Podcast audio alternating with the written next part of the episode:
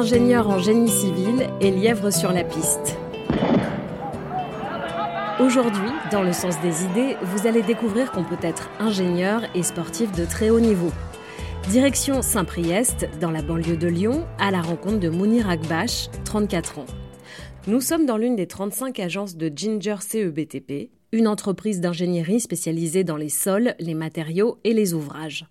Mounir y est chef de service route et matériaux, sous sa responsabilité une équipe d'une quinzaine de personnes. L'un des chantiers dont il est fier, c'est celui du tarmac de l'aéroport Lyon-Saint-Exupéry, à quelques kilomètres de là. Je suis un peu un chef d'orchestre. Mon rôle, c'est de faire en sorte que la machine, elle tourne, qu'il n'y ait pas de grippage. On a eu la mission de l'auscultation de toutes les chaussées aéronautiques de l'aéroport Lyon.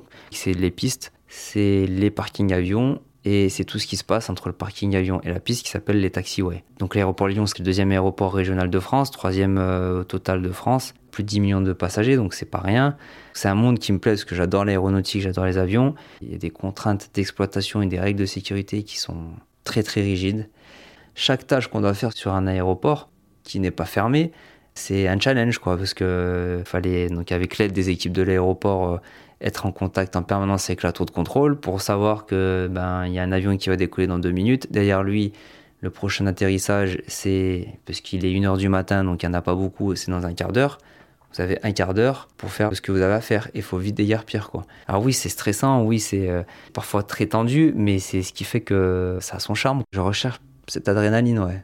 L'adrénaline, c'est le moteur de Mounir. Tous les jours de la semaine, cet hyperactif parcourir au parc de Paris, à quelques foulées de là. Je commence à 8 h Je vais courir entre midi et 2. Euh, ensuite, je me douche, je prends un repas, je réembauche vers les coups de 2 heures. Une courte journée, euh, je m'arrête à l'écoute de 6h30 et puis je pars m'entraîner. Quand les journées sont un peu plus longues, je peux partir à 19h30, 20h. On peut partir quand le travail est terminé. Quoi. Mais Mounir n'est pas un simple runner comme on en croise aujourd'hui par dizaines dans les parcs. Il a derrière lui une carrière de coureur de fond de haut niveau et depuis trois ans, il est lièvre. Pendant les compétitions internationales d'athlétisme, il se met au service d'athlètes du monde entier. Son rôle, courir sur une partie de la course pour imposer un rythme, une cadence, comme un métronome pour les aider à battre des records, les tirer, comme on dit dans le jargon. En février dernier, Mounir était lièvre au meeting international d'athlétisme en salle à Liévin, dans le Nord. Nous revoyons ensemble sa performance. Et là, nous allons suivre le, 3000 mètres avec Jimmy Gressier. Je suis là. Donc, le, plus fort, c'est a priori, c'est lui le champion du monde. Salomon Baraya, donc c'est un Éthiopien. Alors moi là, j'assure le premier kilomètre.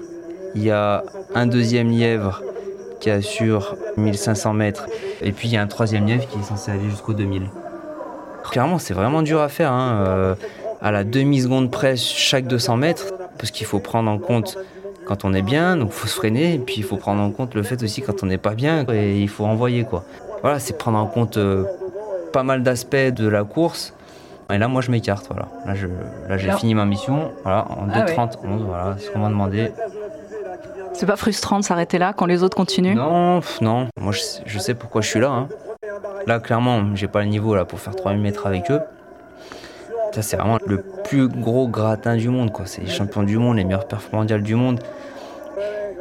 On me voit là à un moment donné, je, reste, je, reste, sur le bord de la piste à les encourager. Parce que moi, clairement, j'ai tout intérêt à ce que ça se passe bien. Hein. Si euh, ça se passe bien pour eux, ça se passe bien pour moi. Et meilleure performance de l'année, ça l'a fait.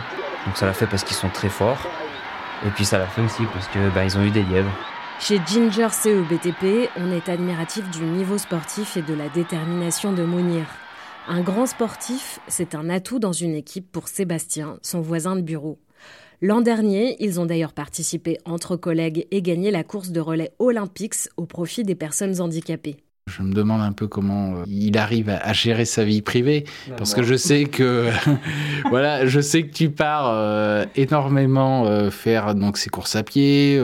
Ça nécessite de prendre des congés avec le boulot à côté. ouais, je pense qu'il a un peu un emploi du temps de ministre. Hein. C'est le cas de le dire. Il court. Bah, l'année dernière, on a gagné d'ailleurs. Bah oui, on a gagné parce que Mounir a pris deux relais. Hein.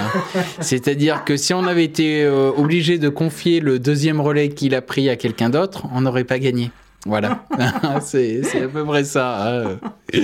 C'était assez comique euh, quand les autres équipes ont un peu regardé le détail parce qu'ils se sont rendus compte qu'il y avait un, mec qui avait pris deux relais et qu'en plus il avait signé les deux meilleurs temps, je crois. C'est assez comique euh, quand même. Hein. Surtout qu'il y a d'autres équipes, en général, ils sont bien entraînés.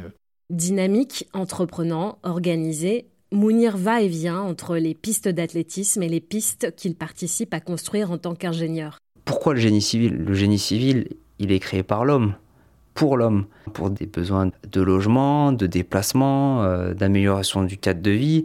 Chaque ingénieur, il a cette possibilité d'apporter sa pierre à l'édifice sur l'environnement qui l'entoure. Aujourd'hui, il y a un enjeu qui est même encore un peu plus important, c'est l'écologie. Moi, je suis pourtant dans un domaine euh, chaussées qui pourrait être euh, contre-productif par rapport à ce que je vous dis. Hein. On est dans des matériaux bitumineux, c'est dérivé du pétrole. Par exemple, l'été dernier, sur le réseau euh, autoroute et tunnel du Mont Blanc, on a eu la maîtrise d'œuvre de la réfection de plus de 20 km de chaussées autoroutières avec des taux de réutilisation de l'ancienne chaussée à hauteur de 50%.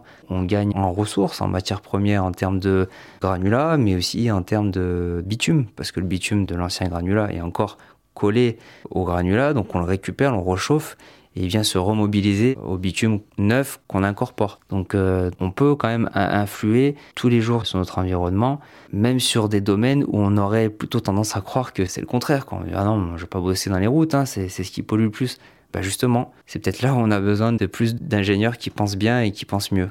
Mounir est l'ambassadeur de Reninger, une grande course de relais entre ingénieurs et étudiants en ingénierie la première édition devait se tenir en avril mais a été reportée en raison de la crise sanitaire. C'est Le Sens des idées, le podcast de l'ingénierie engagée. À bientôt pour une nouvelle rencontre avec de jeunes ingénieurs qui, chacun dans leur domaine, contribuent à changer le monde.